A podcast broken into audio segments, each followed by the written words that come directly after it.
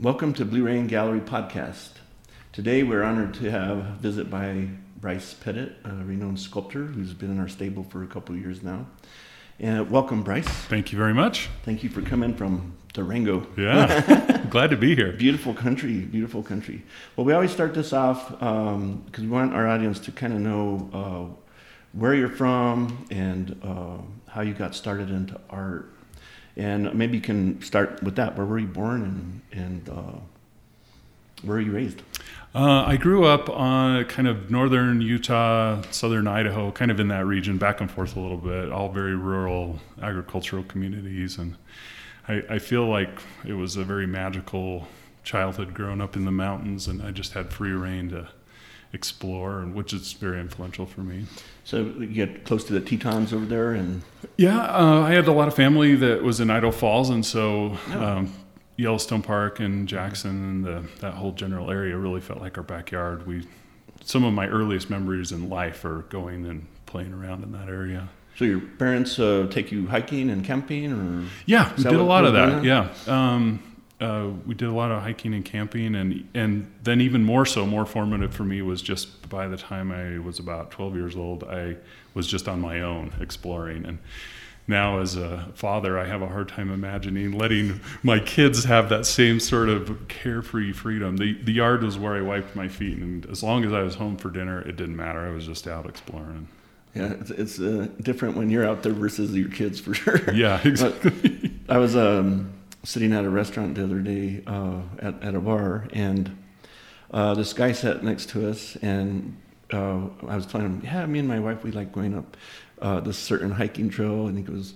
Well, if you knew how many mountain lions are out there, Right. you wouldn't even bother. man." right. So it can get kind of scary, but yeah, uh, wildlife is around us all the time. I, I suppose this is what inspired you eventually to get into art. Yeah, I, I've always loved uh, being out in the wilds and just exploring. Animals very important for me. I actually did grad studies as an aquatic ecologist. So Oh, I've, wow. yeah, yeah. Before I didn't, I've done art and I've loved to make things. I've always worked with my hands ever since I can remember. I just love to make things, and um, but but I never grew up with the intention of being an artist. I've always been an artist, but that wasn't like an accepted career choice in the environment that I grew up in. So I think that's uh, kind of common. Sometimes parents are like, "Oh, you need to become a lawyer or a doctor." Yeah, you know? exactly. That was so, exactly- yeah, you're going to have a hard life. if You become an artist. Yeah, because st- the struggle is real. that's right. I started out my first semester of college was in pre med, and that took one one semester. I was like, no, this is not what I do. So, did you get a degree finally? Is that what you said? Uh, I did I did a master's program in ecology, and And explain that. Well, so I did a bachelor's degree in general biology and then um, a master's program with like the study of streams and the fish and all the ecosystem there with the bugs and the the birds and the, everything that goes into it. And then I got accepted to um, the University of Alaska Fairbanks and I was going to do a PhD. But between that master's program and PhD when I was supposed to start, uh, I had a summer off and I had always been doing my art. There'd never been a time when I haven't been creating art. And that summer, I'm like, oh, you know, it'd be really fun to start developing this a little, bit more. So that summer, I loaded up my little Mazda pickup and started driving around all my creations, and got so enamored with this. You know, it felt like a revelation to me that there were people that were doing that for a living, and that was it. I, I never went back. Well, sometimes it takes a jump. You know? Yeah, Close your yeah. eyes and go for it. And, Yeah. um, it seems maybe a little bit of your, your studies have helped you along the way. Yeah. Um, I mean, noticing the, the whole ecosystem of how bugs and animals and all this goes around. It's pretty cool. What was one of the first sculptures you made? Oh, first sculptures probably were fish. Mm-hmm. Uh, I did some wood carvings initially, and I tried some stone carving. And like I said, I've always just loved to make things. Uh, I grew up painting and drawing, but animals have always been a big, a big inspiration for me. So when did you get into clay? Uh, I think for me, the way I think of it is um, any sculptor eventually ends up playing around with clay because it gives you the ultimate freedom. Like when I did wood carvings, you're very limited by the material. You have to be conscious of the grain and how it's you know uh, supported and the strength and all that. And the same for stone carving. You have to plan it out and look at the rock and see Look at what the fissures and yeah, and work with that. And I think, at least for myself, and I think a lot of sculptors are the same, that you eventually get frustrated by the limitations of the material and you gravitate towards clay because you have as much, the only limiting factor is gravity. You know, you can have this whole big bird attached by a tip of its wing, and um, so you, you get a lot of freedom. yeah, the oil base for sure lets you um, Yeah, have liberation. But I, I do like um, harder clay sometimes because you can keep edges. Uh, I Yeah. find keeping edges with uh, oil-based clay is really hard. it is. Yeah, and I've experimented with some waxes. Some of my more finely detailed pieces I'll actually sculpt in wax instead of clay because you do get slightly more detail and. Yeah. and you can keep those crisp edges. I know what you're talking about. Yeah. So let's talk a little bit about um, where did you develop the idea to put sculpture on the wall? So it's kind of a, it's kind of a transition from what I was just saying. Like you you are always seeking for more freedom of expression. So I leave stone and wood carving, go to to bronze, and as I said, you're only limited by gravity. And eventually, for myself, I was like, I, I want to do something that's not having to sit on the ground, that's not attached. And so, what's the most simple way to create a concept is is just the form itself, just the bird, and the next step was to attach it to the wall. Yeah, the, the one of the coolest things was uh, the first time we did a display for us and with the birds and the butterflies, and it's like, wow, why hasn't anybody thought about this before? This- you know, talk about Yeah. innovation versus imitation. That was an innovative move, and uh, Well, thank you. yeah, that that that takes not only creativity of the piece, but the the vision of how to display it properly, Yeah. where people can appreciate it. The other thing I really like about it is that it the whole space becomes part of the artwork. It's no longer when it's setting on a pedestal, it is contained within itself and to some degree. But when it's part of the room, when it's on the wall, the whole space becomes interactive. Yeah, a lot of people like it as a, as filler spaces because, uh, like, think about a staircase. It's how how do you decorate a staircase? Exactly. You know, and it is a perfect thing. If, if it's round, if it's a rounded staircase Yes. or whatever, you know, it Yes. it, works great uh, with the birds as well, and uh, really popular. What are your hobbies these days? I still spend a lot of time out of the doors. Um, That's what I figured. yeah, I just love it. I mean, that's where I really connect and find my inspiration and all that kind of When stuff. When you're when you're out in the outdoors, are, are do you have a camera with you and stuff? Are you looking for wildlife, or are you just trying to visually remember when you get back to the studio from stuff you're looking at? Um, I used to do a lot of photography and try to get into that. I've never been a great photographer, but I think for me, what's become more important is to to capture the feeling. I know that sounds really fuzzy, but it's the is remembering how it made you feel and then trying to recreate that. For as far as like sculpting an animal, um, you can study the anatomy, you can study how they go together, and as long as you understand that, you can create the animal itself, but the position and the motion within that sculpture has to come from the feeling, which is not something you can get from even 10 photographs, you know, or 100 photographs. Yeah, I'm not sure if the audience can see the the uh, eagle behind uh, Bryce over here, but uh, where did you come up with the composition of the eagle like that? Was that off a photograph or was it just a memory? So that one was more trying to create a feeling of like, uh, trying, trying to create an emotion. So I wanted to create this feeling of like struggle and breaking free, power, but re, you know some restraint and and um, and like emergence to it. So I chose an eagle as the medium to tell that story. Once you get the anatomy of the eagle, then I start to move the wings around and move the position of the body and everything until it feels like I want it to, like the emotion I was going for. Thank goodness for oil-based clay. Yeah, exactly. Yeah, because it allows you to do that, right? Yes, yes, Yeah. yes. And I, I noticed that about the bear as well on our desk. Um, you're capturing emotion in, in Yeah. the animal, and that's that's well. If you're going to be a sculptor, find a way to be different and to try to capture something that nobody else is capturing, and that, Yeah. uh, capturing a feeling um, or putting that into a inanimate object is hard. Yeah. A lot of people can't. They might be able to make a perfect bear, but a bear doing something and or having that passion or uh, motion in it uh, is hard to do. Yeah. So I like the uh, I like to say I know a lot of animal sculptors are creating models of animals. To me, that it rises to the to the level of art when it's not just a model of something, but you're using the animal to tell or create an emotion, tell a story. That that leads leads me to another question. And who who do you look up to in the sculptural world? There's a bunch. I mean, there's so many really talented sculptors out there. Um, uh, going back to uh, where you know my childhood growing up and going to Jackson a lot, that was a very big of inspiration. So alongside the time in nature for me was in the evenings we'd go walk around in the gallery so those are very closely linked for me seeing the artists that are up there and the national museum of wildlife up there artists up there uh, with the you know some of the best wildlife Yeah. sculptures and paintings that exist and you know there's um, a number of guys that i that i follow up there a kind of long long list of maybe too many to name but Well, another another part of of sculpting, uh, it's one thing to create the piece, and then you get it cast. yeah And this is probably all lost wax Yes. process. Mhm. And then uh, it's put together, uh, metal worked, chased as they call it, yeah and then we deal with patinas. Yeah. Right. And uh, where did you get your idea or sense of uh, color palette for these? For your average, I noticed they're not full of uh, tons of color. They're kind of muted. yeah And is that on purpose? Is that something that? Well, it depends a little bit on the piece. Um, I know that a lot of sculptors really uh, narrow down to a single patina they like to use. I prefer to have the patina, the the piece and the emotion really dictate the patina that goes into it. Some of them are more suited to kind of a organic.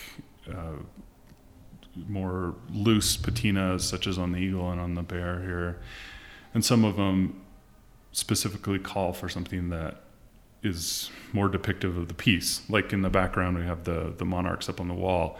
A monarch that's not orange and black doesn't really look like a monarch, and so it's not telling that story. Right. Um, and and then I, you know, as you're saying with the casting process, it's it's it really is a a group effort. I have It's a team. it's a team. Mhm. Yeah, I have great metal workers and great foundries. I work with four different foundries, a couple different metal workers, and then I do my patinas with Nathan Bennett, who's also an artist, a very accomplished artist in his own right.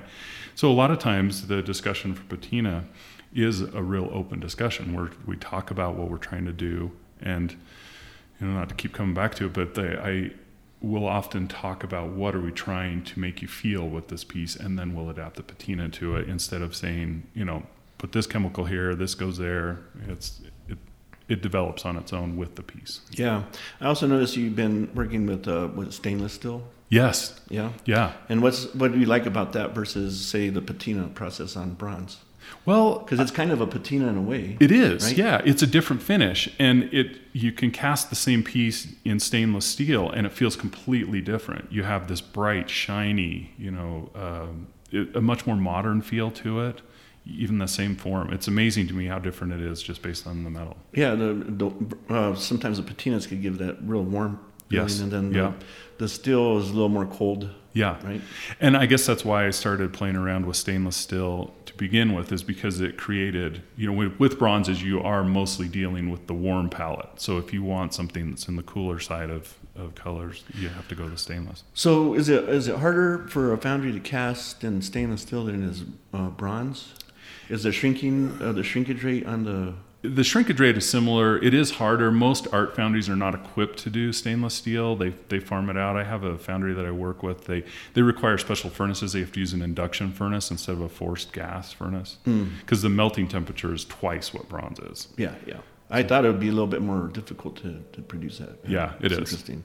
But if you have the right furnaces, it's not. There's not anything terribly different about the casting process. It's just getting the metal hot enough. Yeah. As far as your career goes, where do you want to take this? What's the future bring in for you? it's always changing. I, I feel like I'm in a phase right now where I'm wanting to tell more stories with the pieces. And when I put together a show, I'm trying to not just create, you know, uh, I'm trying to create a cohesive show that that has a story that unifies all the, the pieces in that. Uh, one that I'm working on that'll be coming up in May for here at Blue Rain is a um, is I'm kind of loosely titled about what the animals have taught me. You know, Mhm. like different life lessons or different things that are part of my personality and that are important to me, represented through different animals. What is your relationship with the gallery? Why are you in a gallery versus not being in a gallery? I there's a bunch of different answers to that question. When I first started out in my artwork, like I said, I just loaded up my little Mazda pickup and I just drove around and showed it to whoever I, I, I could. But I really feel like you're limited in what you can do with that.